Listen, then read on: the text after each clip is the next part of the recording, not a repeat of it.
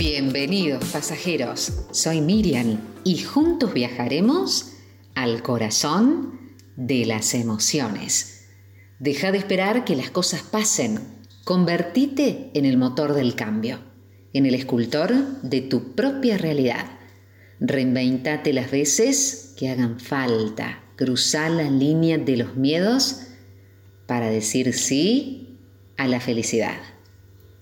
Y hoy en el tren del alma, una estación interesante, aprender a soltar, soltarnos, como el árbol que suelta todo lo que ya está muerto, o como la hoja que se suelta de la rama.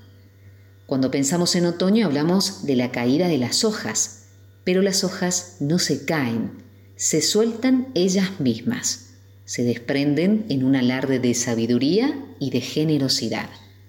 Las hojas saben que la vida está en cambio permanente, siempre en movimiento. Así que se desprenden, se sueltan para continuar con el ciclo de renovación, dejando el hueco necesario para el nuevo brote que va a surgir más adelante.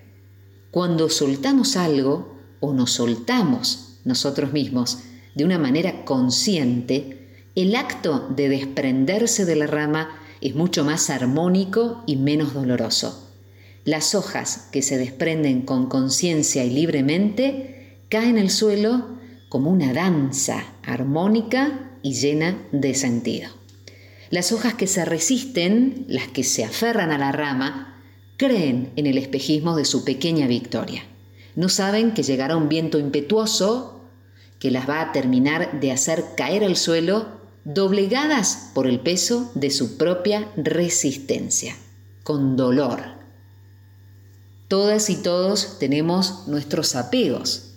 Aprovechemos el otoño para aprender de las hojas que saben soltarse, pero también aprovechemos las otras estaciones, la primavera, el verano, el invierno.